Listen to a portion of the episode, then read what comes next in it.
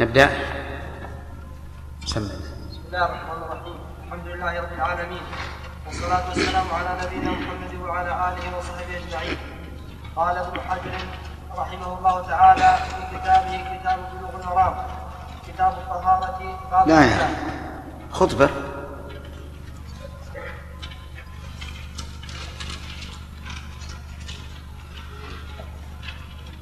قال رحمه الله تعالى في كتاب بلوغ المرام من أدلة الأحكام.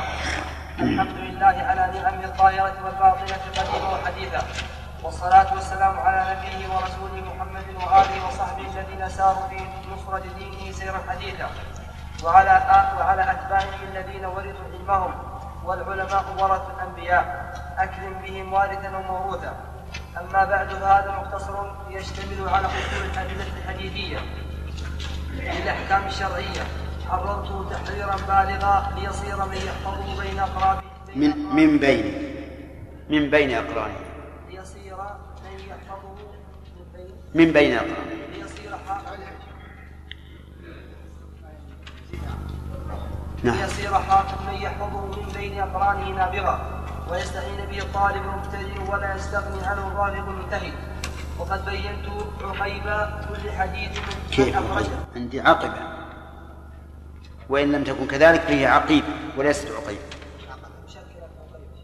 لا غلط غلط. عندنا عقب وقد بي وقد بينت عقب كل حديث من أخرجه من الأئمة لاراده لاراده نصف الأمة. المراد بالسبعة أحمد والبخاري ومسلم وأبو داود والنسائي والترمذي وابن ماجه وبالستة من عدا أحمد وبالخمسة من عدا البخاري ومسلما وبالخمسة من عدا البخاري ومسلما وقد أقول الأربعة وأحمد وبالأربعة من عدا الثلاثة والأول. من عدم وبالأربعة من عدا الثلاثة والأول. الأول. من عدا الثلاثة الأول. وبالأربعة غلط وبالأربعة من عدا الثلاثة الأول. وبالثلاث من عداهم وال- والأخير. وعدا الأخير. من عداهم وعدا الأخير. وبالثلاثة من عداهم وعد الأخير. وبال- وبالمتفق عليه البخاري ومسلم. وقد لا أذكر معهما غيرهما. وما عدا ذلك فهو مبين. وسميته بلوغ المرام من أدلة الأحكام.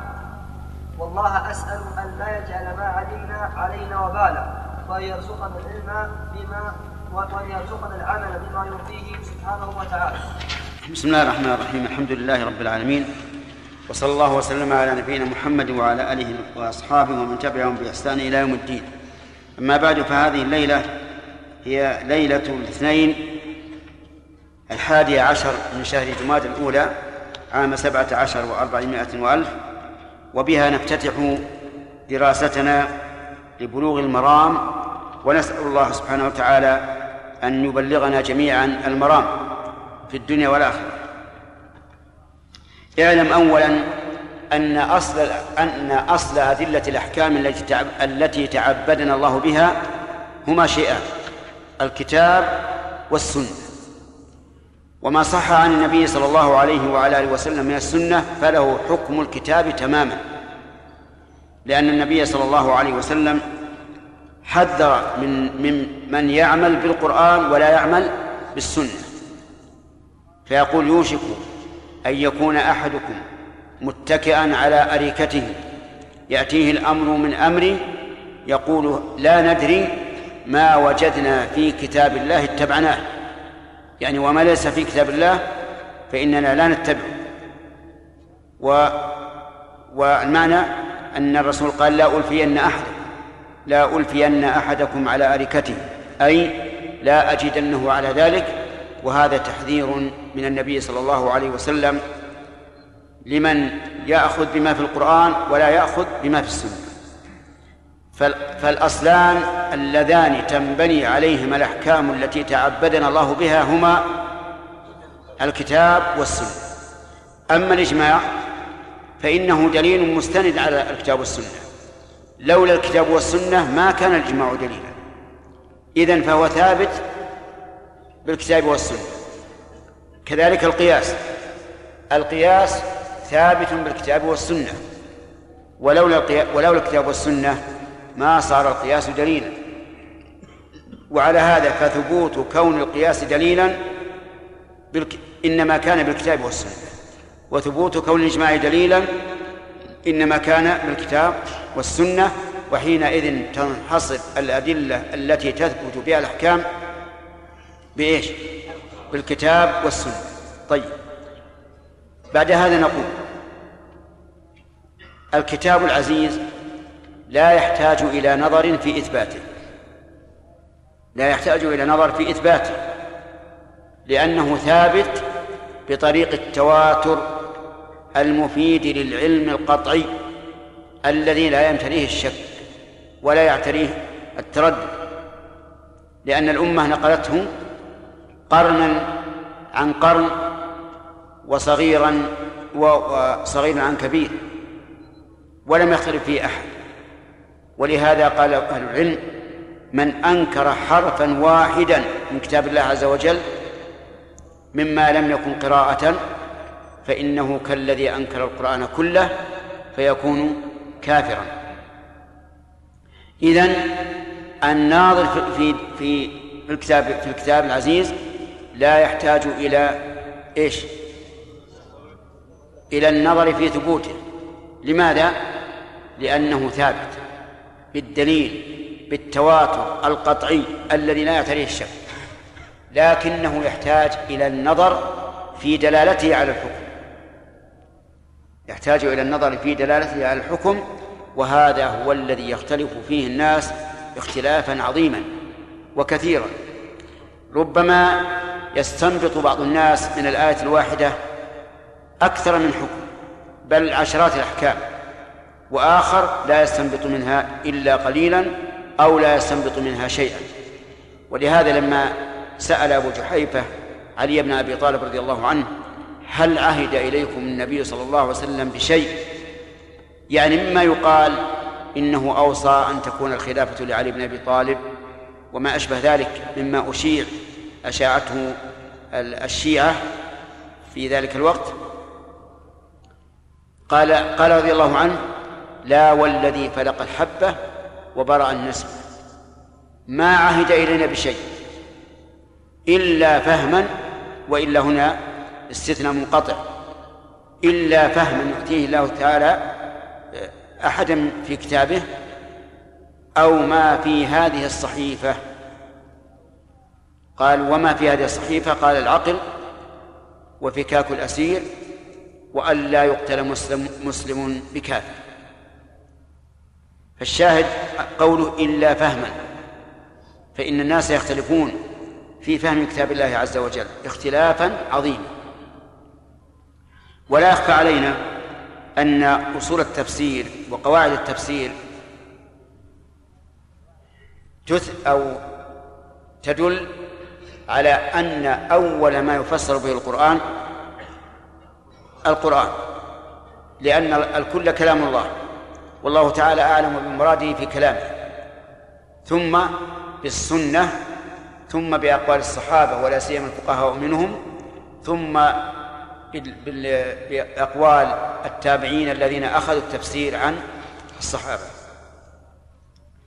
أما السنة فيحتاج الناظر فيها لإثبات الحكم إلى أمرين. الأمر الأول ثبوتها عن النبي صلى الله عليه وسلم والأمر الثاني دلالتها على الحكم. فيشترك القرآن والسنة في هذا في هذا في هذا الأخير وهو إيش؟ الدلالة على الحكم. وتنفرد السنة بالنظر في ثبوتها عن النبي صلى الله عليه وعلى آله وسلم لأن ما ينسب إلى الرسول عليه الصلاة والسلام فيه الصحيح وفيه الحسن وفيه الضعيف وفيه الموضوع المكتوب على رسول الله صلى الله عليه وسلم. لهذا يحتاج الناس إلى أن يعرفوا كيف صحت النسبة إلى رسول الله صلى الله عليه وسلم. فألفوا بذلك الكتب العظيمة الحديثية والقواعد المرعية ثم ألفوا أيضا كتب الرجال وبيان أحوالهم. ثم ألفوا أيضا تاريخ مواليد الرجال ووفياتهم. لأن الناظر في ذلك يحتاج إلى معرفة الرجال بأحوالهم. هل هم عدول أو غير عدول؟ هل هم حفاظ أو غير حفاظ؟ ثم يحتاج إلى تاريخ حياتهم ووفاتهم من أجل أن يسلم من أن يحكم على السند بأنه متصل وهو منقطع لأنه إذا تقدم موت الشيخ ونسب أحد إليه رواية وهو لم يدرك وقته علمنا بأن الرواية هذه منقطعة. إذا لابد من تعب في إثبات السنة أو في إثبات ما ينسب إلى رسول الله صلى الله عليه وسلم إليه. ومن ثم احتجنا إلى علم الرجال وإلى علم مصطلح الحديث وقواعده وإلى مراجعة كتب العلماء فيما يتعلق بالحديث وهو باب واسع باب واسع متعب. ولقد كان الناس برهة من الزمن طويلة لا يعتنون بهذا كثيرا لأنهم آه، انهمكوا في تحرير المذاهب وتنقيحها والتفريع عليها لكن في الآونة الأخيرة والحمد لله بدأ الناس يهتمون بعلم الحديث والنظر في في سند الحديث وفي متن الحديث وفي كلام أهل العلم فيه فأصبح هناك اهتمام كبير في آه، طلب علم الحديث وهو أمر لا بد منه. ثم إن العلماء رحمهم الله ألفوا في الحديث على جهات شتى. منهم من ألف على الأبواب ومنهم من ألف على المسانيد ومنهم من ألف على التاريخ الوفيات الرواة إلى آخر ذلك. إلى آخر ما هو معروف في علم المصطلح. وممن ألف على الأبواب شيخ آه، قاضي قضاة مصر في عهده بن علي بن أحمد بن حجر العسقلاني رحمه الله. ألف هذا الكتاب المبارك وهو بلوغ المرام من أدلة الأحكام وهو كتاب مختصر لكنه مفيد فائدة عظيمة. فإذا وفق الله تعالى من يشرحه شرحا وافيا بحيث يتكلم على الحديث الذي يحتاج إلى الكلام على سنده وثبوته ويتكلم أيضا على مفرداته من حيث المعنى اللغوي والشرعي ثم يتكلم على شرح الحديث مبينا أسبابه والظروف التي التي تحدث فيه النبي صلى الله تحدث فيها النبي صلى الله عليه وسلم بهذا الحديث وكذلك مبينا الفوائد. لو وفق هذا الكتاب لمثل هذا الشرح لكان أسفارا عديدة ولحصل فيه فائدة كثيرة. لكن الناس يغلب عليهم آه، حب الاختصار خوفا من الملل من وجه واجتنابا للمشقة والكلفة نسأل الله أن يثيب مؤلفه خيرا وأن ينفعنا به. يقول رحمه الله الحمد لله على نعمه الظاهرة والباطنة قديما وحديثا ابتدأ الكتاب بالحمد لله اقتداء بكتاب الله عز وجل فإن القرآن الكريم آه، جعل الصحابة رضي الله عنهم أوله فاتحة الكتاب. وهي كما تعلمون مبدوءة بإيش؟ بالحمد لله. وليست فاتحة الكتاب أول ما نزل كما هو معلوم لكنها أول ما وقع في ترتيب المصحف باتفاق من؟ باتفاق الصحابة. لذلك كان العلماء رحمهم الله من بعد ذلك يبدأون كتبهم بالحمد لله رب العالمين اقتداء بعمل الصحابة رضي الله عنهم في كتاب الله عز وجل. هذا من وجه. من وجه آخر أن الرسول عليه الصلاة والسلام كان يعلم أصحابه خطبة الحاجة. التي يخطبونها في مقدمة في مقدمة كل حاجة وهي مبدوءة بماذا؟ الحمد لله. آه، ثالثا أن الرسول عليه الصلاة والسلام كان يبدأ خطبه بالحمد والثناء فلذلك ابتدأ العلماء رحمهم الله كتبهم بذلك. يقول رحمه الله الحمد لله على نعمه الظاهرة والباطنة أولا نتكلم على ال في قول الحمد لله. يقول العلماء إن أل هنا للاستغراق وأل التي للاستغراق علامتها أن يحل محلها كل بتشديد اللام وعليه فيكون معنى الحمد لله كل حمد لله. وما هو فما هو الحمد؟ الحمد هو وصف المحمود بالكمال مع المحبة والتعظيم. فخرج بقولنا مع المحبة والتعظيم المدح لأن المدح وصف للممدوح بالكمال لكن ليس مقرونا بالمحبة والتعظيم. ثم الله تعالى يحمد على كمال صفاته ويحمد على كمال إنعامه. قال الله سبحانه وتعالى الحمد لله الذي أنزل على عبده الكتاب. نعم الحمد قال الله تعالى وقل الحمد لله الذي لم يتخذ ولدا وقل الحمد لله الذي لم يتخذ ولدا ولم يكن له شريك في الملك ولم يكن له ولي من الذل. وهذا حمد على إيش؟ على صفات الله عز وجل الكاملة. وكذلك أيضا يحمد الله يحمد الله تعالى على إنعامه. يحمد الله على إنعامه. ومن ذلك قول النبي عليه الصلاة والسلام إن الله لا يرضى عن العبد يأكل الأكل فيحمده عليها ويشرب الشرب فيحمده عليها. هذا حمد حمد على إيش؟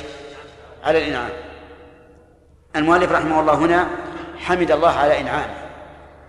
وقوله لله ماذا نقول في اللام؟ نقول في اللام إنها تحمل معنيين. المعنى الأول الاختصاص والمعنى الثاني الاستحقاق. أما المعنى الأول فإن المختص بالحمد الكامل من جميع الوجوه هو الله عز وجل. يحمد غير الله لكن حمدا مقيدا. وليس على كل حال أما الرب عز وجل فيحمد على كل حال لأنه كامل الصفات والإنعام. كذلك أيضا للاستحقاق يعني أن تخصيصنا الرب عز وجل بكامل الحمد إيش؟ هو مستحق له وهو أهل له سبحانه وتعالى. أما الله فيقال إن أصلها إله. يعني الله الإله. ولكن لكثرة الاستعمال حذفت الهمزة تخفيفا. وذكروا لذلك مثالا آخر وهي الناس. وأصلها الأناس. ولكن حذفت الهمزة تخفيفا لكثرة, الاستعمال. وعلى هذا فإذا كانت الله بمعنى الإله أصلا فإنها فعال بمعنى مفعول فإله بمعنى مألوه أي معبود محبب محبوب معظم. وليست إله بمعنى آله كما زعم ذلك المتكلمون لأنهم يفسرون الإله بأنه القادر على الاختراع. وهذا خطأ خطأ عظيم. ولكن معنى الإله المعبود. المعبود حقا. وقول على نعمه الظاهرة. نعم هذه مفرد مضاف فيشمل جميع نعمه الدينية والدنيوية. الظاهرة والباطنة. الظاهرة ما يظهر للناس والباطن ما يخفى على الناس. ونعم الله سبحانه وتعالى العبد. هي كما قال المؤلف ظاهرة وباطنة. كما قال عز وجل وأسبغ عليكم نعمه ظاهرة وباطنة. فالظاهرة ما يظهر للعيان ويشاهده الناس والباطنة ما دون ذلك. من الظاهرة الأمن والرخاء والقوة والأكل والشرب وما أشبه ذلك. من النعم الباطنة نعم الدين تحقيق الإيمان في القلب الإنابة إلى الله التوكل على الله والإخلاص لله وما أشبه ذلك. هذه نعم لا يعلمها كل الناس لا يعلمها إلا إلا الله عز وجل. هذه هي النعم الباطنة. وقول قديما أي سابقا وحديثا أي لاحقا. وفي قوله حديثا براعة استهلال وهي معروفة في علم البديع. وبراعة الاستهلال أن يأتي المتكلم في أول كلامه بما يدل على موضوع كلامه. هذه تسمى براعة استهلال يعني أنه استهل كلامه بما يدل على موضوع الكلام لكن بغير تصريح. ولهذا تسمى براعة أي حذق وذكاء. فما هي براءة الإسلام هنا؟ هو أن هذا الحديث أن هذا الكتاب في إيش؟ في الحديث. نعم. قديم وحديثا. والصلاة والسلام على نبيه ورسوله محمد وآله وصحبه إلى آخره. الصلاة والسلام على. هذه جملة خبرية لكن معناها الدعاء. كأنك تقول اللهم صل وسلم. فما هي الصلاة على الرسول؟ الصلاة على الرسول أحسن ما قيل فيها ما قاله أبو العالية الرياحي رحمه الله إنها ثناء الله على ملأ على عبده في الملأ الأعلى عند الملائكة. يعني ذكر الله تعالى عبده بالذكرى الحسنة عند الملائكة. هذا ما اختاره كثير من العلماء ولا سيما المتأخرون منهم. لكن في النفس من هذا الشيء وهو أن أبا العالية رحمه الله من التابعين. ومثل هذا لا يقال بالرأي لأنه من يقول إن الله يثنى عليه؟ من يقول إن الله يثنى عليه؟ فيحتاج إلى دليل من السنة يتبين به الأمر ويتضح. ولكن فسره بعضهم قال إن الصلاة من الله يعني الرحمة وهذا ليس بصحيح أيضا لأن الله تعالى قال في الكتاب العزيز أولئك عليهم صلوات من ربهم ورحمة والعطف يقتضي المغايرة وأن الرحمة غير الصلوات. وأيضا الرحمة يدعى بها لكل واحد. كل إنسان تقول اللهم ارحمه لكن الصلاة لا يدعى بها لكل واحد بل فيها خلاف وتفصيل عند العلماء. إذا فالصلاة لا نستطيع أن نجزم بأنها ثناء الله على عبده في الملأ الأعلى. ولا نقول إنها الرحمة لفساد هذا المعنى. بل نقول الصلاة هي رحمة خاصة فوق الرحمة التي تكون لكل أحد ولا ندري ما هي. وحينئذ نسلم من من الشبهة.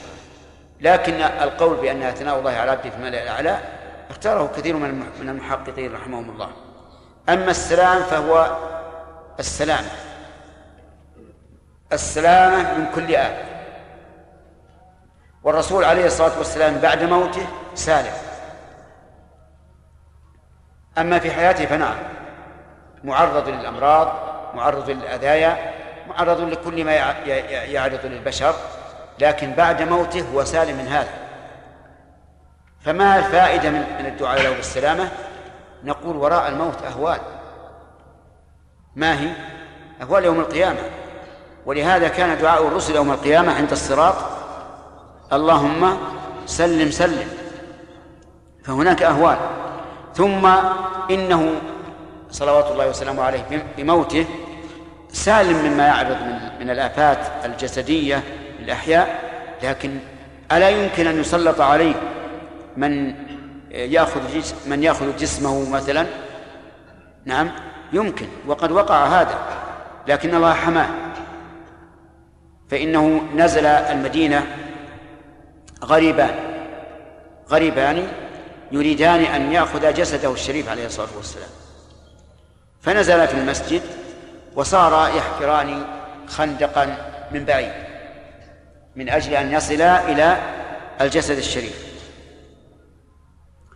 فقيض الله عز وجل السلطان أو أحد الولاة في ذاك الوقت فرأى رؤيا أن الرسول عليه الصلاة والسلام يقول أنقذني من الأزغرين.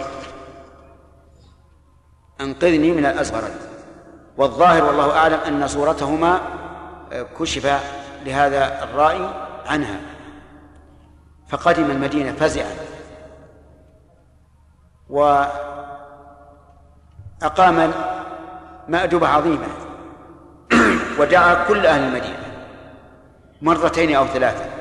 ولم يرى الرجلين اللذين وصف له. فسأل قال أين أهل المدينة؟ قالوا كلهم جاءوا. ما في أحد. إلا رجلان اثنان في المسجد. جاء ومن حين ومن حين مجيئهما وهما معتكفان في المسجد.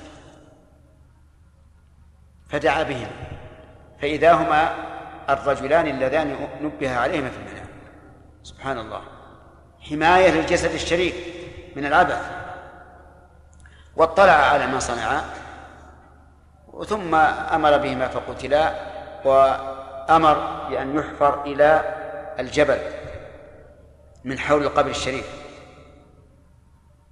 حفرة وصبها بالرصاص والنحاس حتى لا يستطيع أحد أن يصل إلى جسد النبي صلى الله عليه وسلم. وهذا من حماية الله. وإذا كان الله حمى أجساد الأنبياء أن تأكلها الأرض المسلطة على كل جسد فهو سبحانه وتعالى يحمي الجسد الشريف من شياطين الإنس. المهم أن السلام على الرسول عليه الصلاة والسلام وارد ولا غير وارد؟ وارد في الدنيا والآخرة. نعم في الدنيا والآخرة. أما في حياته فوروده واضح. وأما بعد موته فبأي شيء تكون السلامة مش الناس سلامة جسده من أن يعبث به. نعم. وقول على نبيه ورسوله. نبيه ورسوله. هذا من من باب عطف الصفات المترادفة أو المتغايرة. نعم. المتغاير. نعم. وبدأ بالنبوة بوصف النبوة لأنه سابق على وصف الرسالة. فالرسول عليه الصلاة والسلام نبئ أولا ثم نبئ ثانيا آه ثم أرسل ثانيا نبئ بأول سورة اقرأ. وأرسل بأول سورة المدثر. فلهذا عطف المؤلف رحمه الله الرسالة على وصف الرسالة على وصف النبوة. فما فمن هو النبي؟ النبي يقال النبي ويقال النبي. فالنبي بالهمز من النبأ. من النبأ أي الخبر. وهل هو فعيل بمعنى فاعل أو فعيل بمعنى مفعول؟ كلاهما.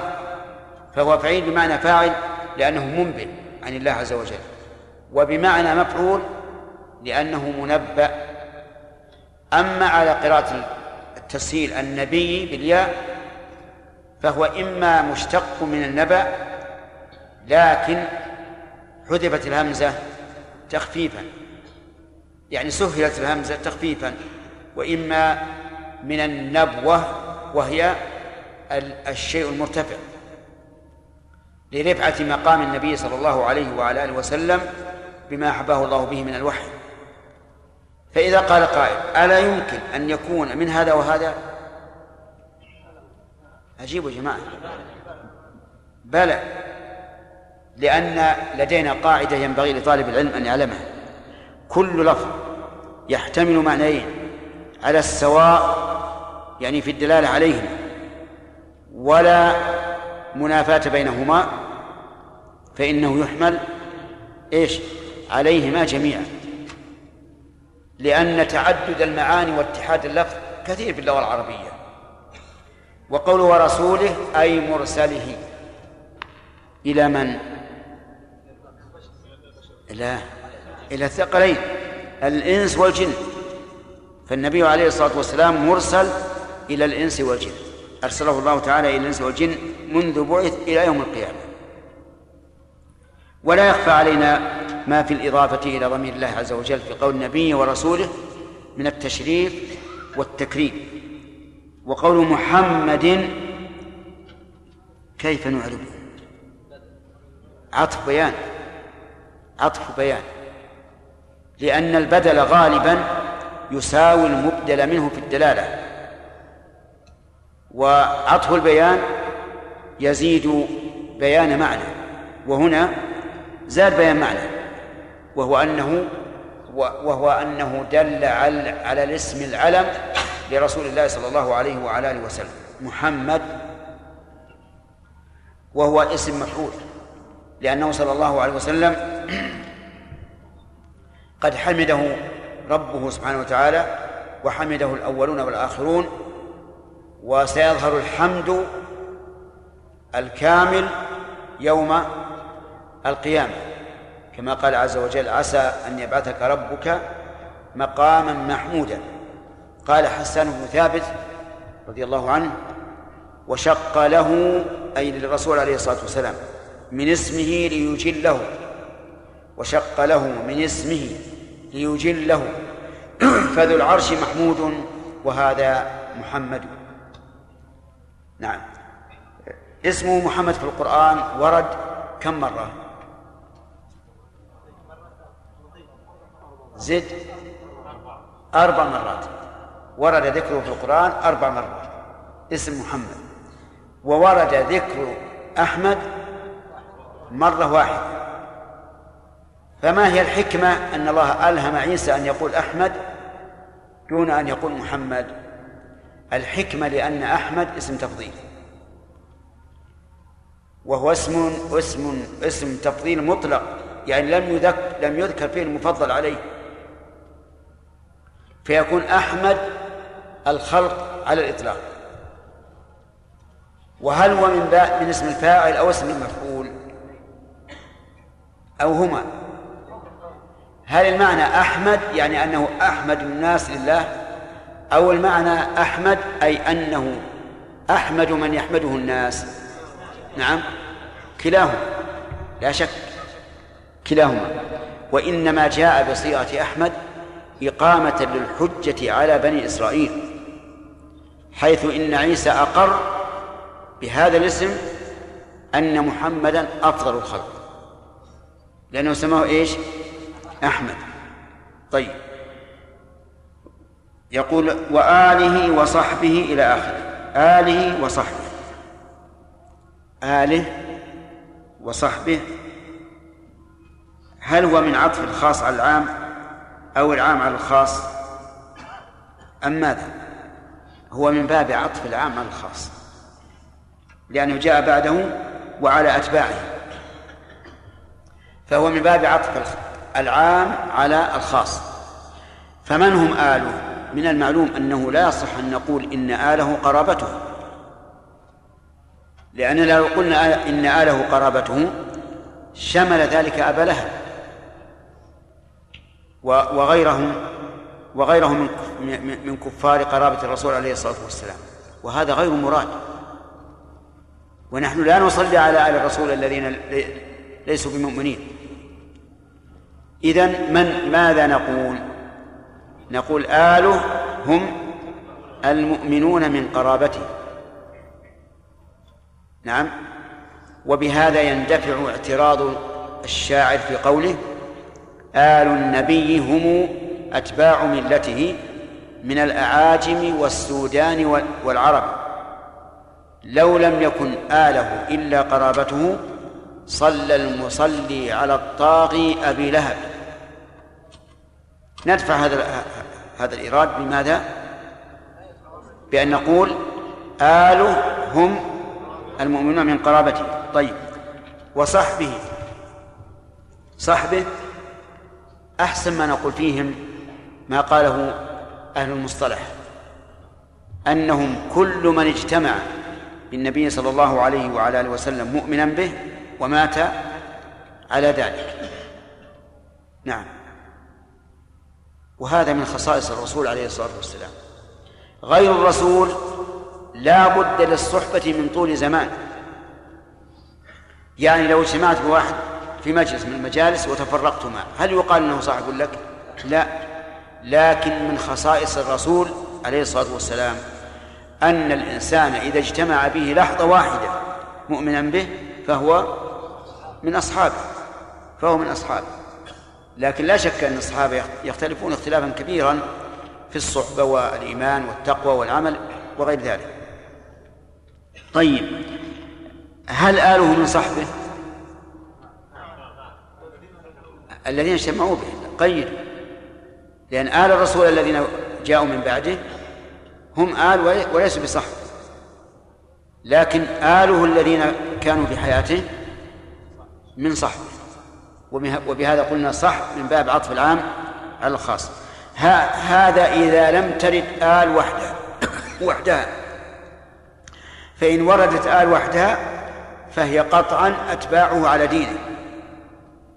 مثل قوله صلى الله عليه وسلم حين علمهم الصلاة عليه قولوا اللهم صل على محمد وإيش وعلى وعلى آل محمد. هذا المراد به جميع الأتباع. وعلى آله وصحبه. الذين ساروا في نصرة دينه سيرا حثيثا أي والله. أصحاب الرسول يجب علينا على الأمة من بعدهم أن يشكروه لأنهم ساروا في نصرة دينه سيرا حثيثا. لم لم يكن أحد مثلهم أبدا في في سير النصرة وذلك لأنهم جاهدوا في الله وهاجروا في سبيل الله وقاتلوا وقتلوا وأخرجوا من ديارهم وأموالهم والتاريخ شاهد بذلك. لم يوجد أحد مثلهم من بعدهم أبدا. ولهذا قال ساروا في نصرة دينه سيرا حديثا. قال وعلى أتباعهم أتباع من؟ ممكن نقول أتباع كل من سبق. فيدخل في ذلك أتباع الرسول وأتباع الآل وأتباع الصحب. أتباعهم الذين ورثوا علمهم. الذين ورثوا علمهم. نعم. من بعدهم ورث علمه. فمن الفضل؟ فلمن الفضل؟ للأول. الفضل للأول. هو الذي أعطى من بعده العلم تاما ناضجا. فالأول موروث والثاني وارث. قال والعلماء ورثة الأنبياء. كأنه رحمه الله خاف أن أن يظن ظان أن قوله أتباع أتباع الصح فقال الذين ورثوا علمهم يدخل في ذلك علم النبي عليه الصلاة والسلام. ولهذا قال العلماء ورثة الأنبياء جعلني الله وإياكم منهم. لكن من العلماء الذين هم ورثة العلماء الموصوفين بالعلم الصحيح النقي. العلماء العاملين بعلمهم. العلماء الناشرين لشريعة الله. العلماء الداعين لدين الله. العلماء المجاهدين في سبيل الله. لأنه لا بد أن يكون الوارث مماثلا للموروث وإلا لنقص إرثه. فليس كل عالم وارث للنبي لكن له من إرث النبي نصيب إذا كان عنده علم وعنده تقصير في العبادة أو عنده علم وعنده تقصير في نشر العلم أو عنده علم وعنده تقصير في الدعوة إلى الله أو عنده علم وعنده تقصير في الجهاد نقول له من إرثهم نصيب والوراثة لا تتحقق إلا بإرث جميع الموروث آه، ابن. ابن وأم كم للأم؟ هل هي وارثة لابنها؟ أو لبعض ماله؟ لبعض ماله. كذلك إرث الأنبياء. إذا لم يكن على شكل ما ما جاءت به الأنبياء فإن الإرث يكون ناقصا بحسب ما نقص من من من الإرث. ثم قال أكرم بهم وارثا وموروثا. هذه أكرم بهم وارثا وموروثا. هذه صيغة إيش؟ تعجب. يعني أكرم بهم بمعنى ما أكرمهم وارثا وموروثا. جزاك الله خيرا. آه، ما أكرمهم وارثا وموروثا. لكن التعجب يكون بما أفعل ويكون بأفعل به.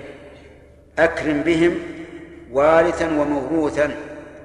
يقولون إن أكرم تخالف الصيغة العادية بكونها على صيغة إفعل وكون فاعلها ظاهرا. لأن بهم الهاء هي الفاعل في الحقيقة. الهاء في الحقيقة هي الفاعل. وإن كان جاء مجرورا وقوله وارثا وارثا إما أن تكون حالا من الضمير في بهم. لأنها اسم مشتق.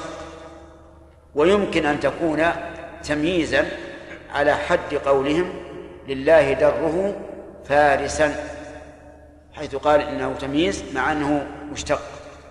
على كل حال مسألة الإعراب أمرها هين. وموروثا من الموروث؟ الأنبياء. الأنبياء عليهم الصلاة والسلام موروثون. والوارث من بعدهم من من من ورث العلم. قال أما بعد فهذا مختصر يشتمل إلى آخره. أما بعد قال بعض المصنفين إنها كلمة يؤتى بها للانتقال من أسلوب إلى آخر لكن هذا فيه نظر ولكنها كلمة يؤتى بها للانتقال من المقدمة إلى الموضوع ما هو من أسلوب إلى آخر؟ لو تغير الأسلوب ما تأتي بأما بعد لكن تأتي بها من المقدمة إلى إلى الموضوع.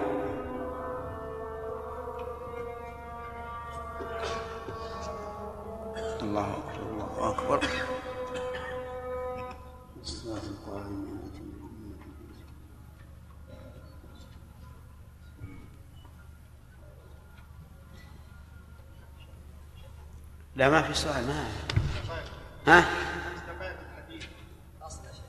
الأصل؟ طيب. نعم؟ لا لا. كافي لكن إن شاء الله من الليلة, من الليلة ما نمشي على ما ما نعم. شيخ أحسن الله إليك. آه، أشكال علي آه، كون أن ما دام الشرع آه، ورد ورد أنه أجاز أن يذكر الإنسان بعض الأمور الشرعية إيش؟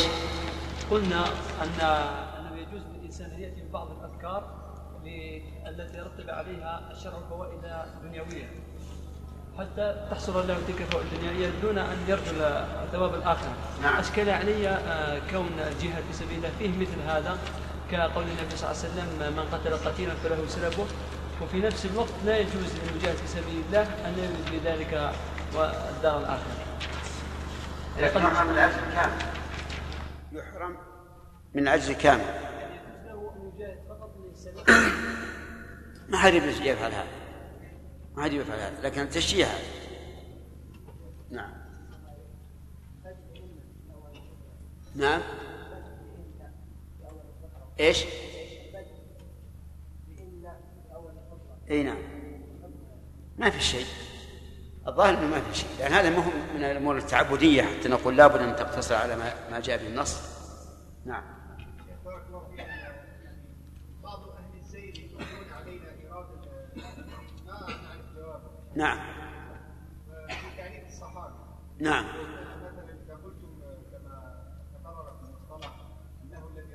عليه وسلم اجتمع اجتمع.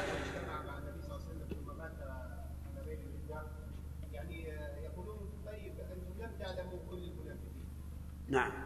فقد يكون من ممن اجتمع مع النبي صلى الله عليه وسلم بعض المنافقين الذين لم تعلموا لتلكم قواعد نعم. فهل تجعلونهم صحابة؟ نعم. بناء على الظاهر. في ما يخالف. إحنا ما نعلم من الظاهر. والمنافقون ما لا يمكن أن نقول فيهم منافقون ونحن لا, نعلمهم. كيف نقول هذا؟ ولهذا الرسول عليه الصلاة والسلام يكل سرائرهم إلى الله لكن قد يعلمه الله ببعضهم. ولو نشاء لأريناكم فلعرفتهم بسماهم ولا تعرفنهم في لحن القول.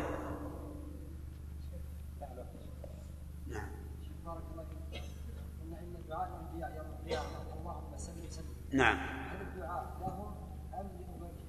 الظاهر عام. عام. لهم ولأمهم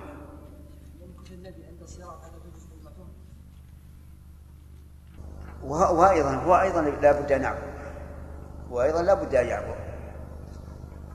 تحذيرا بالغا ليصير من يحفظه من بين أقرانه نابغا ويستعين به الطالب المبتدئ ولا يستغني عنه, عنه الراغب المنتهي. وقد بينت عقب كل حديث من أخرجه من الأئمة لإرادة نصح الأمة. فالمراد بالسبعة أحمد والبخاري ومسلم وأبو داود والترمذي والنسائي وابن ماجه.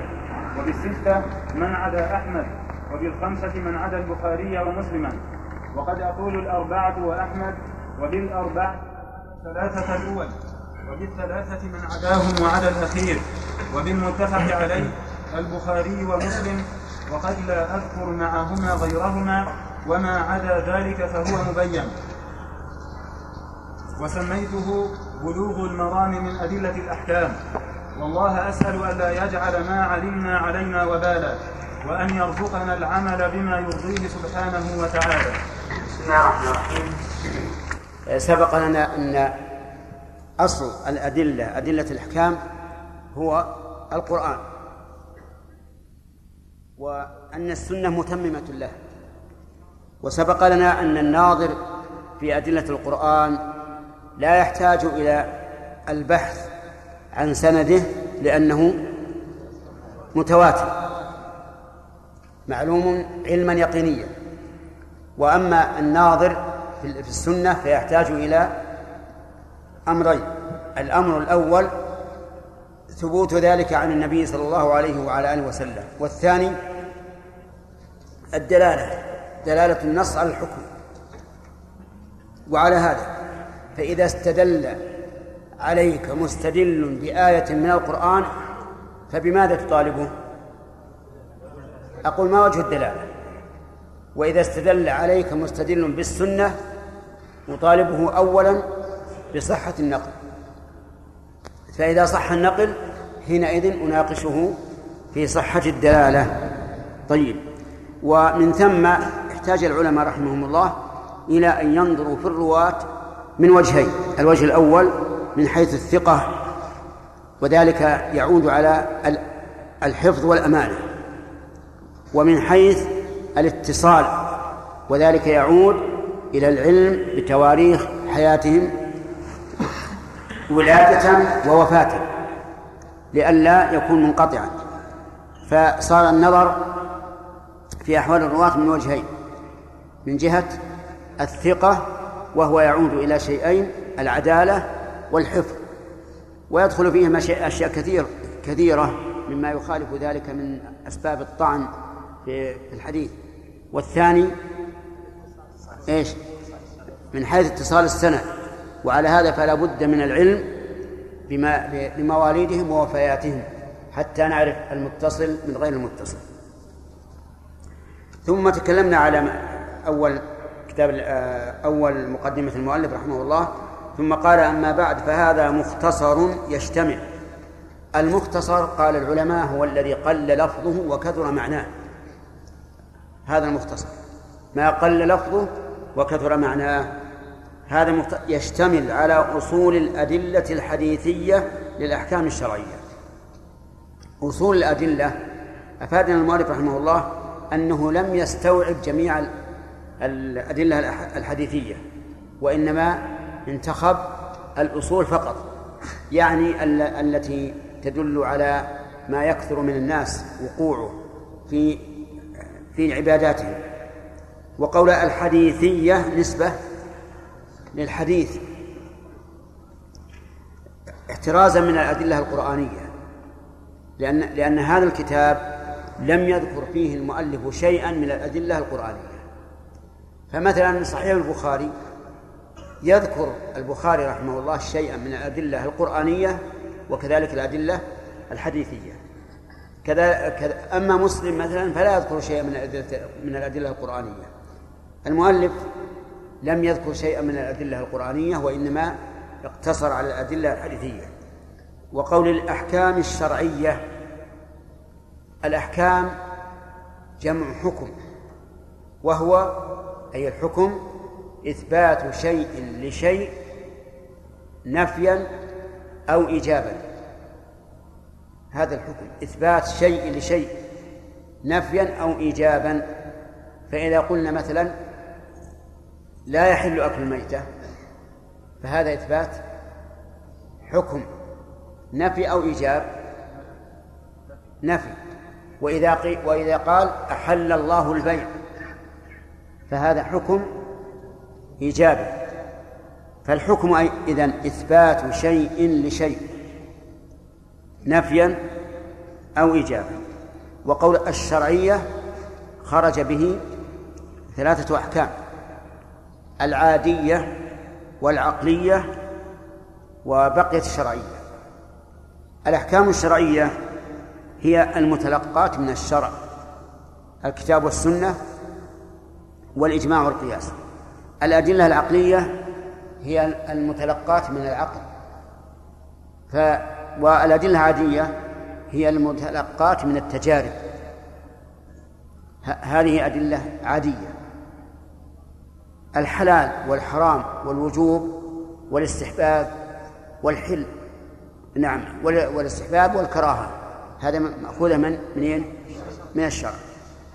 آه، كون الجزء أقل من الكل والكل أكبر هذه أدلة عقلية.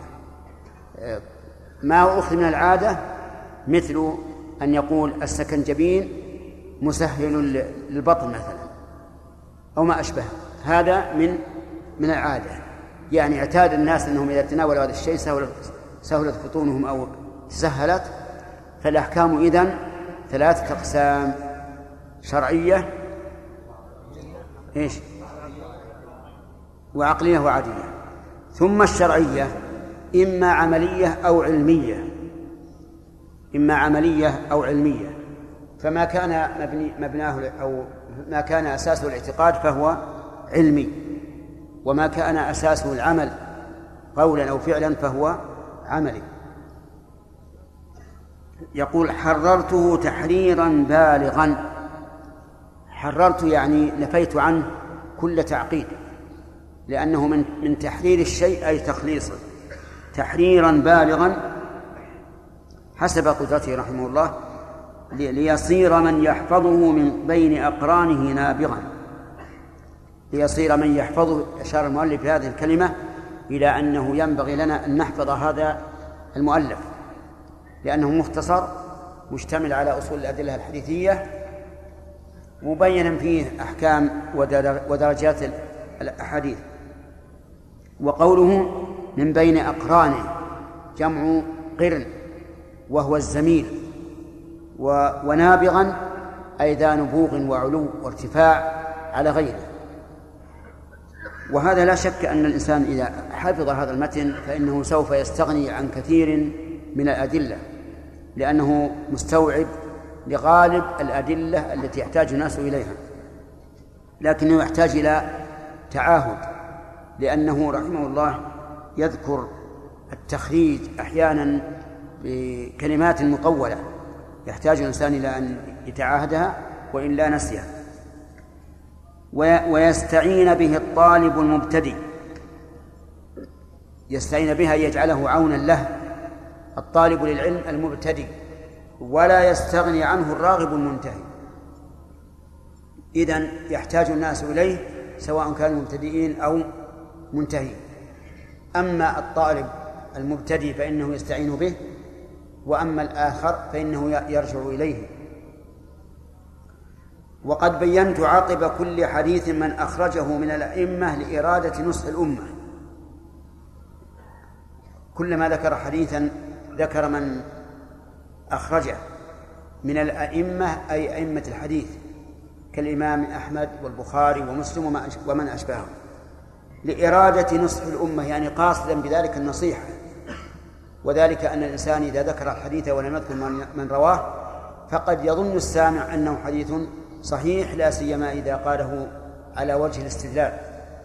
لكن إذا ذكر من خرجه فهذا تمام النصح. هذا هو تمام النصح إلا أنه يحتاج أيضا إلى شيء آخر والمؤلف سلكه رحمه الله وهو أن يصحح الحديث حتى لو ذكر من خرجه إذا كان من خرجه لا يستلزم إخراج الصحيح. ولهذا كان النقص الذي في تفسير ابن جرير رحمه الله على أنه مستوعب جميع أقاويل الأقاويل والآثار في التفسير الخلل فيه أنه لا يتكلم على الحديث وعلى على الأثر ولا درجته. ولذلك كان يحتاج إلى تخريج حتى يعرف الإنسان درجة هذا الأثر في تفسير الآية. فإذا لا يكفي أن نقول رواه فلان. إذا كان فلان ممن لم يلتزم بإيش؟ بإخراج الصحيح. لكن المؤلف رحمه الله أحيانا يذكر يتكلم على أنه سند صحيح أو قوي أو أو ضعيف. قال ف ف فالمراد بالسبعة يعني إذا قلت أخرجه السبعة أحمد والبخاري ومسلم وأبو داود والترمذي والنسائي وابن ماجه. هذا إذا قال السبعة ولا ولا يذكر غيره. فإذا قال أخرجه السبعة فإنه يراد بذلك هؤلاء. واعلم أن من عيب التخريج أن يذكر الإنسان الأدنى مرتبة مع أنه رواه من هو أعلى منه مرتبة. يعني مثل يقول رواه أبو داود والحديث رواه البخاري مع أبي داود. هذا من العيب عند المحدثين. لأنك إذا أهملت الأقوى أوهنت الحديث وصار ضعيفا في نظر في, في نظر القارئ أو نظر السامع. فإذا كان الحديث مثلا رواه البخاري ومسلم وأبو داود والترمذي والنسائي وابن ماجه إما قل أخرجه السبعة. وإما قل أخرجه البخاري ومسلم وغيرهما من أئمة الحديث. أما أن تقول أخرجه أبو داود وتقتصر فهذا عيب عند المحدثين وهو ظاهر لأنه يوهن درجة الحديث. يقول وبالستة من عدا أحمد. فيكون يكون البخاري ومسلم وأبو داود والترمذي والنسائي وابن ماجه. وبالخمسة من عدا من عدا البخاري ومسلم. فيكون أحمد وأبو داود والترمذي والنسائي و وابن ماجه. وقد أقول الأربعة وأحمد ولم يبين المؤلف لماذا كان يقول هذا. والظاهر أنه يقول ذلك تفننا في العبارة. تفننا في العبارة. وقد يكون اطلع على أن الذي رواه هم الأربعة ثم بعد ذلك اطلع على أن الإمام أحمد رواه أيضا فأضافه. نعم. وبالأربعة من عدا الثلاثة الأول وهم أحمد والبخاري ومسلم. فيكون هؤلاء هم أبو داود والترمذي والنسائي وابن ماجه. وبالثلاثة من عداهم وعدا الأخير. من الأخير؟ ابن ماجه. فيكون إذا أخرجه الثلاثة أبو داود والترمذي والنسائي. وبالمتفق عليه البخاري ومسلم. و وهذا الذي اصطلح عليه في المتفق عليه هو الذي عليه عامة الناس الآن. يعني عامة الكتب المؤلفة إذا قالوا متفق عليه فالمراد أخرجه البخاري ومسلم. لكن المجد مجد الدين عبد السلام بن تيمية رحمه الله جد شيخ الإسلام في المنتقى إذا قال متفق عليه فالمراد أحمد والبخاري ومسلم الثلاثة. لكن هذا اصطلاح خاص. وقد لا أذكر مع وقد لا أذكر معهما غيرهما مع من؟ البخاري ومسلم. غيرهما وذلك لأن العلماء تلقوا ما روياه بالقبول. وإذا كان العلماء قد تلقوا ذلك بالقبول فإضافة شيء آخر من باب النفل فقط. وما عدا ذلك يعني ما عدا هؤلاء السبعة فهو مبين. وسيتبين لك إن شاء الله تعالى مما يأتي. وسميته بلوغ بلوغ المرام من أدلة الأحكام. أو بلوغ. نعم. إن قلنا بلوغ المرام من أدلة الأحكام فإن بلوغ آه، خبر المبتدأ محذوف. التقدير هذا بلوغ المرام. وعليه فتكون الجملة هي المفعول الثاني لسميته على سبيل الحكاية.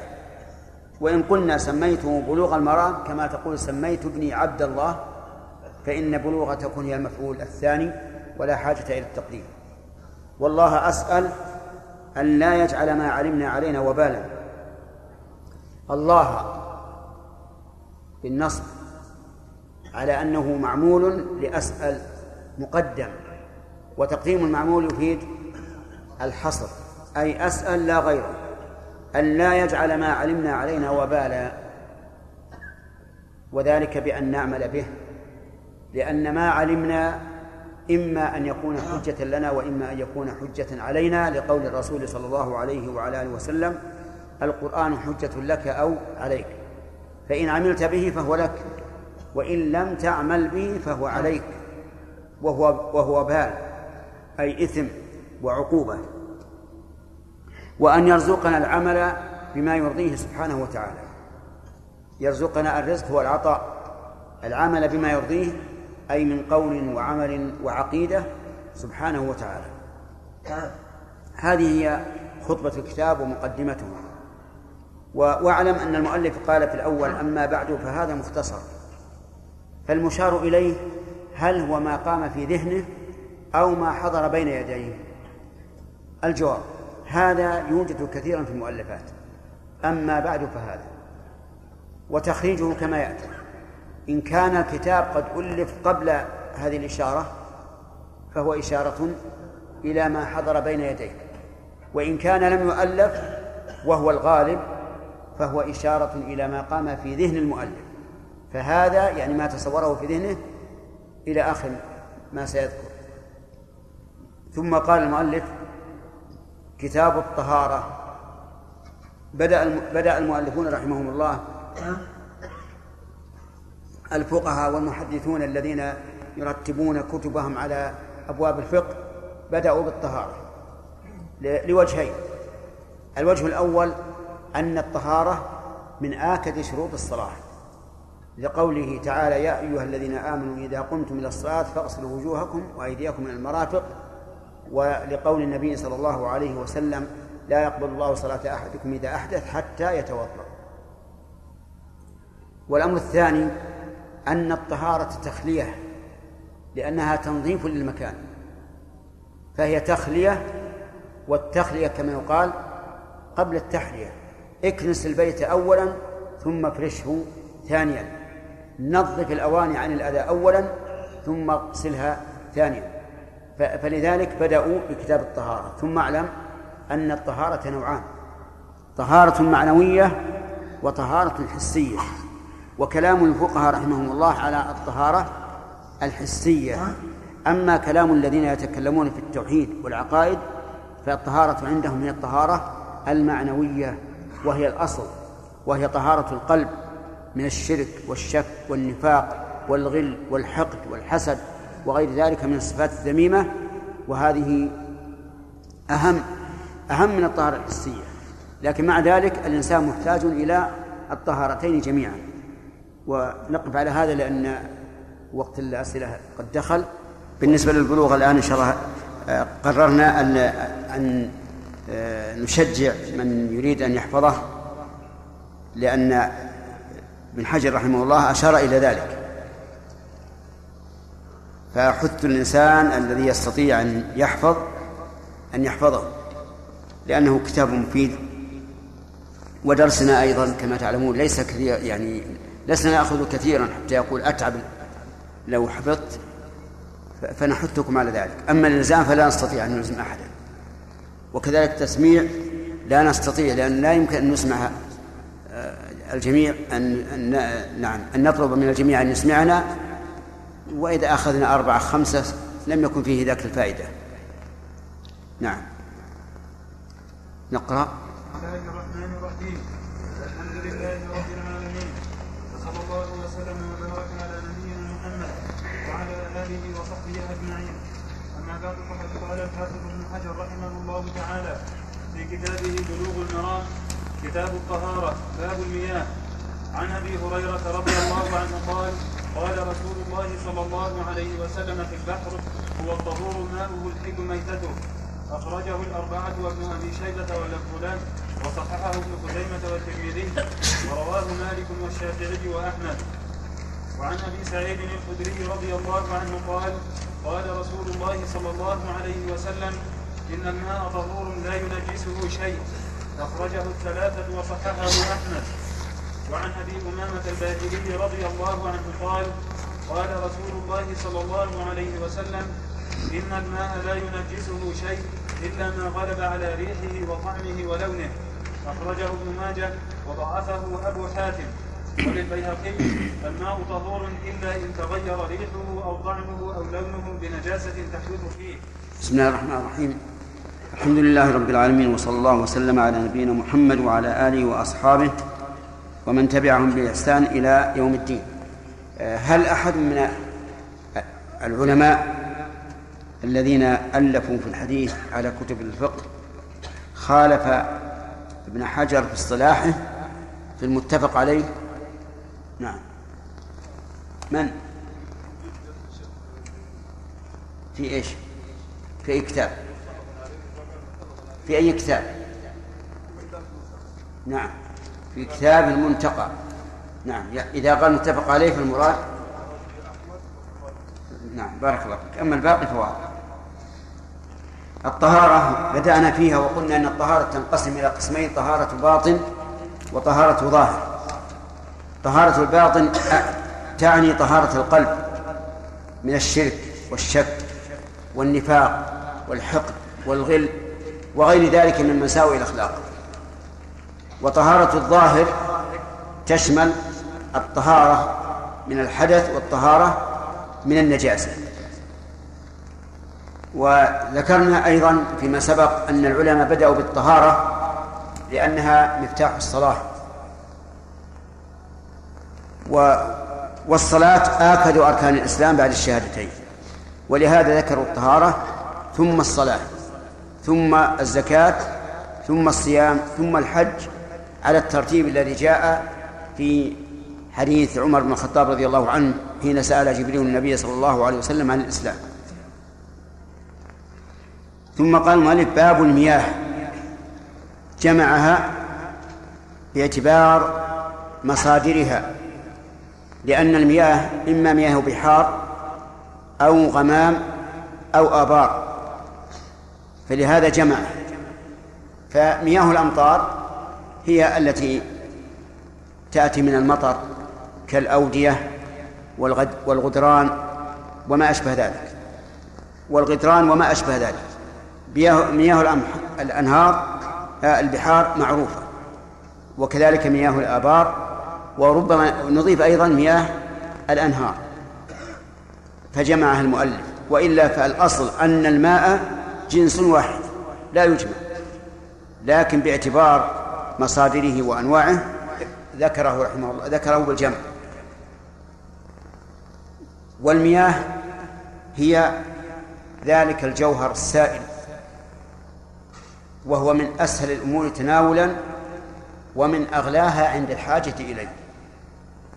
الماء أسهل الأمور تناولا وأغلاها عند الحاجة إليه ربما يكون الفنجان الواحد عند الحاجة إليه يساوي مئات الدراهم.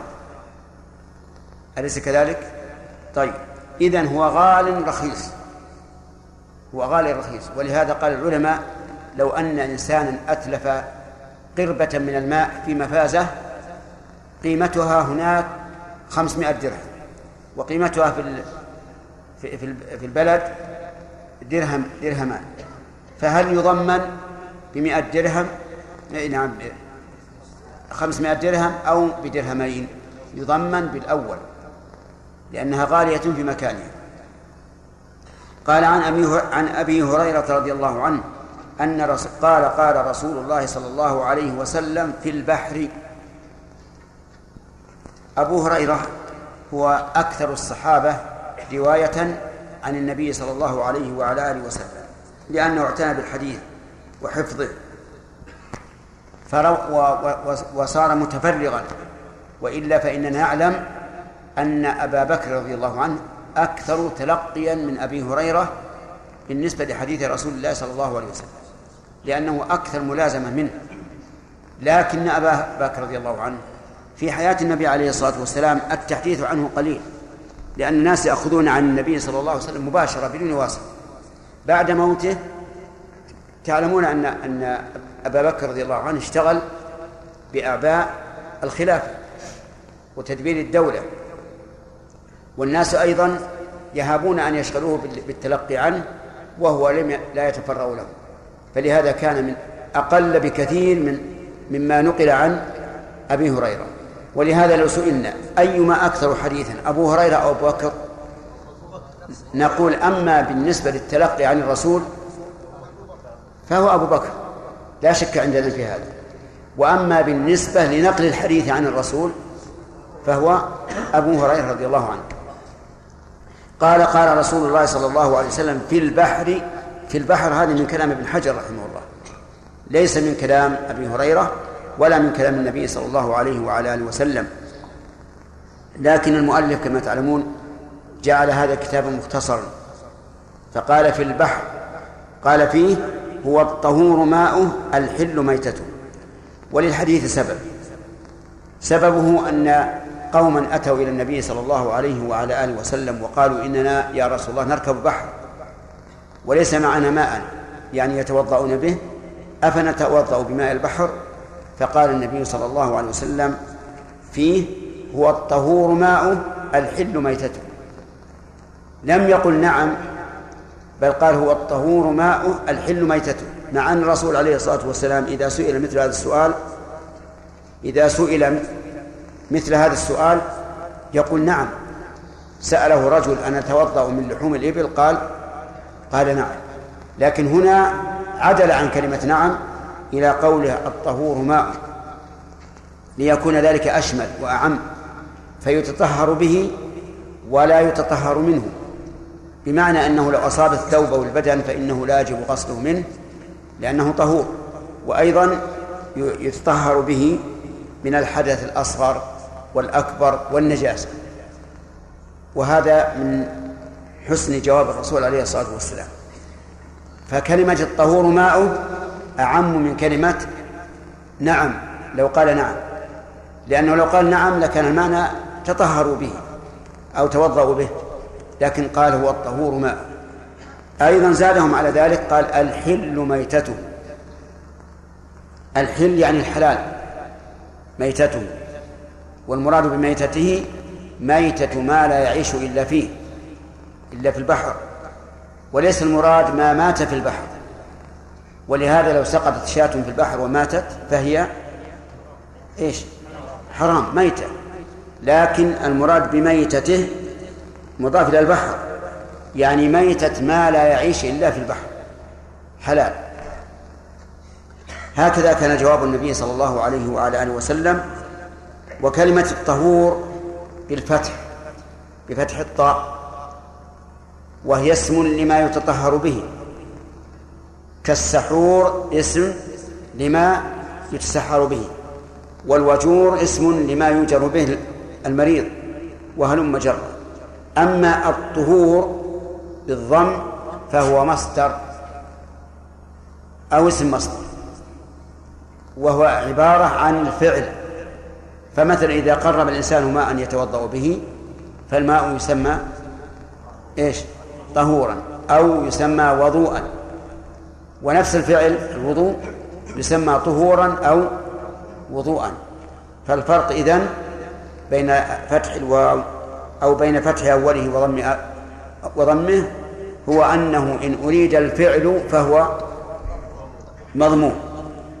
وإن أريد ما يطهر ما يطهر به فهو بالفتح. ونظيره السحور. اسم لما يؤكل في السحر. والسحور اسم للأكل. في هذا الحديث فوائد. منها آه، حرص الصحابة رضي الله عنهم على تلقي العلم. وذلك بمعرفة سبب الحديث وهو سؤالهم النبي صلى الله عليه وسلم. والصحابة لا شك أنهم أحرص الناس على العلم. ولهذا كلما ورد عليك من الأشياء التي لم يسأل عنها الصحابة وهي, وهي, وهي مما ينقدح بالذهن فاعلم أن سؤالك عنها بدعة. كما قال العلماء رحمهم الله في من سأل عن كيفية صفات الله. فقالوا إن هذا السؤال بدعة لأن الصحابة لم لم يسألوا عنه. ومن فوائد هذا هذا الحديث أن ماء البحر طهور. أن ماء البحر طهور بدون استثناء إلا إذا إلا ما يقيده في الحديث في الأحاديث الآتية. يعني إلا إذا تغير بنجاسة. وإلا فإنه طهور حتى لو فرض أنه قد طفى على على على سطحه شيء من الأذى أو من الدهن أو من البنزين أو ما أشبه ذلك فإنه طهور. لأن هذا لا يغيره. ومن فوائد هذا الحديث أيضا آه، حسن تعليم الرسول عليه الصلاة والسلام وإجابته حيث يعمد إلى الأشياء الجامعة العامة.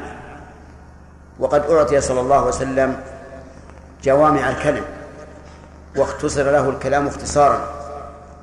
وجه ذلك أنه قال الطهور ماؤه. ومن فوائد هذا الحديث جواز زيادة الجواب على السؤال إذا دعت الحاجة إلى ذلك.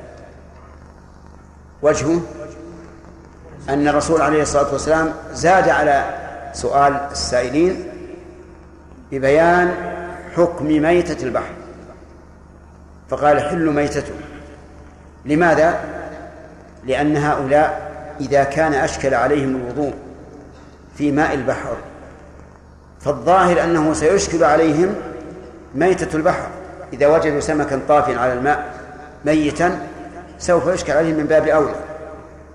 فلهذا أعلمهم النبي صلى الله عليه وسلم بحكم ميتة البحر مع أنهم لم يسألوا عنها ومن فوائد هذا الحديث أن جميع الأسماك والحيتان حلال. لعموم قوله ميتته وميتة هنا مفرد مضاف فيعم. فكل ما في البحر من أسماك وحيتان فإنه حلال. وطاهر أو غير طاهر؟ من أين علمنا أنه طاهر؟ من أنه حلال. لأن لدينا قاعدة مفيدة وهي أن كل حلال فهو طاهر. كل حلال فهو طاهر. وليس كل طاهر حلالا. وكل نجس فهو حرام. وليس كل حرام نجسا صح؟ نعم. كل حلال فهو طاهر. هذه واحد. وليس كل طاهر حلالا كل نجس حرام وليس كل حرام نجسا طيب. كل حلال طاهر واضح. ليس كل طاهر حلالا. مثل الأشياء الضارة كالسم والدخان والحشيشة وما أشبه ذلك فهذه إيش؟ طاهرة وهي حرام. على خلاف في مسألة الحشيشة والخمر لكن القول الراجح أنها طاهرة. طيب ثانيا كل نجس حرام. صح؟ الدليل. قل لا أجد فيما أوحي إلي محرما على طاعم يطعمه إلا أن يكون ميتة أو دما مسفوحا أو لحم خنزير فإنه رجس. فعلل الله تعالى التحريم بالنجاسة فدل ذلك على أن كل نجس فهو حرام. هذا من جهة الأثر الدليل الأثري. الدليل النظري إذا كان يجب علينا أن نزيل أثر هذا هذا الشيء من ظواهرنا فكيف؟ إيش؟ ندخله إلى بواطننا طيب وليس كل حرام نجسا. صح؟ نعم وهو كذلك. كالدخان والسم وشبهه فإنه حرام وليس بنجس. طيب إذا نستفيد من هذا الحديث أن جميع ميتات البحر حلال وجميع حيتانه وأسماكه حلال. حيها وميتها. فإن قال قائل ما تقولون فيما كان من جنس السباع من الحيتان؟ أحلال هو أم لا؟ الجواب حلال. هو حلال.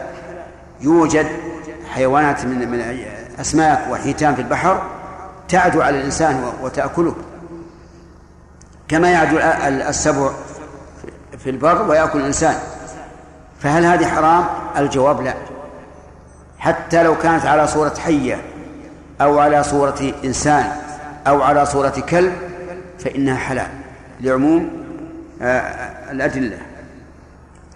فإن قال قائل هل في القرآن ما يدل على حل ميتة البحر؟ قلنا نعم. وهو قوله تعالى أحل لكم صيد البحر وطعامه متاعا لكم. قال ابن عباس رضي الله عنهما في تفسير قوله طعامه إنه ما أخذ ميتا. طيب لو لو أن الماء تغير بسمك ميت فهل يكون طهورا؟ نعم يكون طهورا لأنه تغير بشيء طاهر حلال فلا يضر.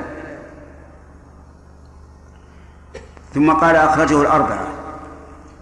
من هم الأربعة؟ طيب. و و وابن أبي شيبة واللفظ له وصححه ابن خزيمة والترمذي ورواه مالك والشافعي وأحمد. أئمة ثلاثة رووا الحديث. وقوله اللفظ له اعلم أن العلماء رحمهم الله الذين ينقلون من الأصول كصاحب البلوغ وغيره قد يختارون أحد الألفاظ ولو ممن دون غيره رتبة في الصحة لأنه أشمل وأوسع فيختارون هذا اللفظ. وإن كان قد رواه من هو أشد تحريا منه للصحيح لكنه يكون بلفظ مختصر أو شيء أو سياق ليس بجيد أو ما أشبه ذلك. المهم أنهم قد يختارون اللفظ لفظ المخرج وإن كان أقل رتبة من من من, من الآخر لحسن سياق اللفظ. وقول الصححة أي حكم بصحته. واعلم أن الحديث الصحيح عند العلماء هو ما اجتمع فيه خمسة شروط الأول أن يكون الراوي له عدلا والثاني أن يكون تام الضبط. والثالث أن يكون السند متصلا والرابع أن يكون سالما من الشذوذ والخامس أن يكون سالما من العلة القادحة. خمس شروط أعدها علي. لا قلها كما قلتها أنا.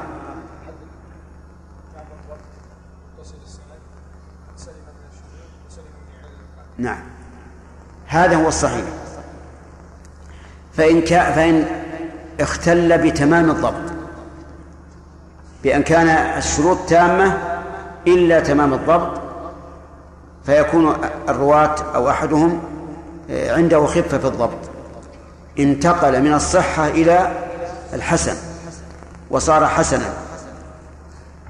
فإن اختلت العدالة فهو ضعيف وإن اختل الضبط كله فهو ضعيف. وإن اختل اتصال السند فهو ضعيف. وإن اختل اختلت السلامة من الشذوذ فهو ضعيف. وإن اختل آه، السلامة من العلة القادحة فهو فهو ضعيف. انتبه. حتى لو فرض أن الحديث روي في كتاب يعتبر من الكتب الصحيحة. ومن ذلك مثلا ما رواه مسلم في صفة صلاة الكسوف أن الرسول صلى الله عليه وسلم صلى ثلاث ركوعات في كل ركعة. فهذا وإن كان في صحيح مسلم فإنه شاذ. لعدول البخاري عنه واتفاق البخاري ومسلم على أنهما على أن في كل ركعة ركوعين. وقد أجمع المؤرخون على أن النبي صلى الله عليه وسلم لم يصلي صلاة الكسوف إلا مرة واحدة. وعلى هذا فيحكم على ما سوى الركوعين في كل ركعة بأنه شاذ. ومن ذلك أيضا ما رواه مسلم في حديث المعراج حيث إنه رواه عن شريك وقدم فيه وأخر فيعتبر هذا المخالف لما اتفق عليه الصحيحان الإمام البخاري ومسلم يعتبر شاذ. ومن ذلك على قول راجح أفلح وأبيه إن صدق. فإن قوله وأبيه لم ترد في البخاري إنما وردت في إحدى روايات مسلم وعلى هذا فتكون شاذة. على كل حال الشذوذ في الحقيقة وإن كان مخرجا في في كتاب صحيح فإنه الوهم وارد على كل إنسان. ليس كل أحد معصوم من من كل وهم.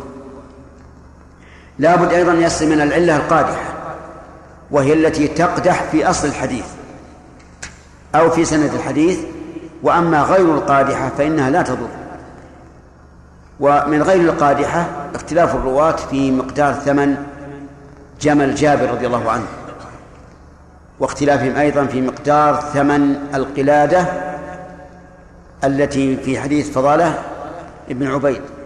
هل هو 12 دينارا أو أقل أو أكثر؟ هذا لا يضر لأنه علة غير قادحة. المهم الصحيح إذا قال إذا قيل ما هو الصحيح في اصطلاح المحدثين قل ما رواه عدل تام الضبط بسند متصل وسلم من الشذوذ ومن العلة القادحة. فإن اختل تمام الضبط وبقت وباقي الشروط موجودة فهو الحسن. وإن اختلت بقية الشروط فهو الضعيف. نعم. وعن أبي سعيد الخدري رضي الله عنه قال قال رسول الله صلى الله عليه وسلم إن الماء طهور لا ينجسه شيء. أخرجه الثلاثة وصححه أحمد.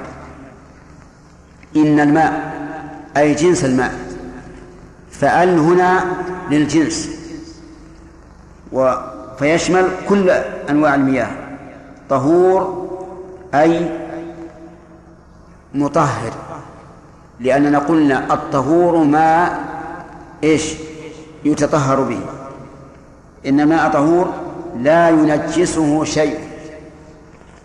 كلمة شيء نكرة في سياق النفي. فتعم كل شيء يقع في الماء فإنه لا ينجسه. ومن المعلوم أن هذا العموم غير مراد. بلا شك.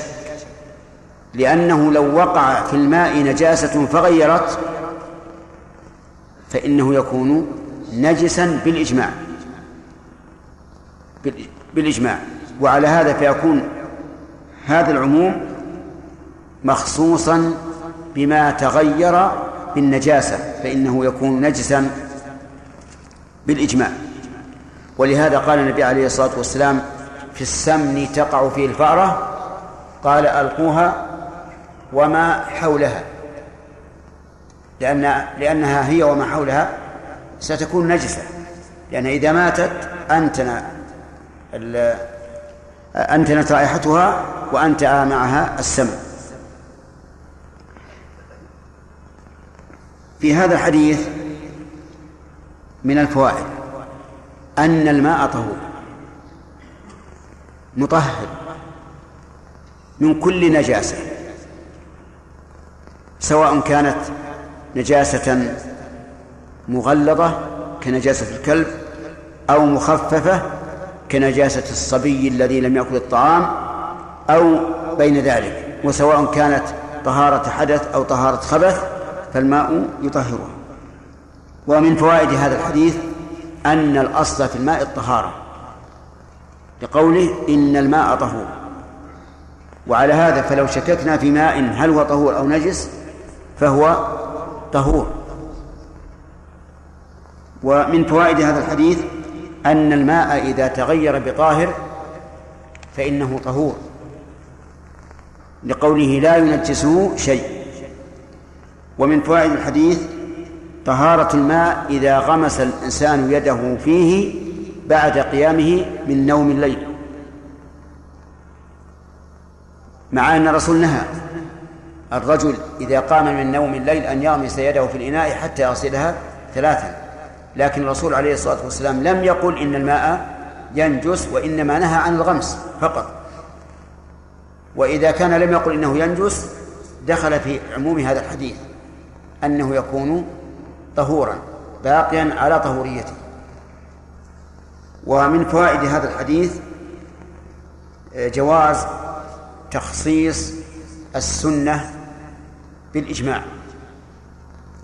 لقوله لا ينجسه شيء قلنا إن هذا مخصوص بالإجماع في أن الماء إذا تغير بالنجاسة فإنه يكون نجسا. على أن هذا التخصيص قد يعارض في كونه ثابتا بالإجماع لأن هناك نصوصا تومي إلى أن ما تغير بالنجاسة فهو فهو نجس كما سنذكر إن شاء الله فيما بعد.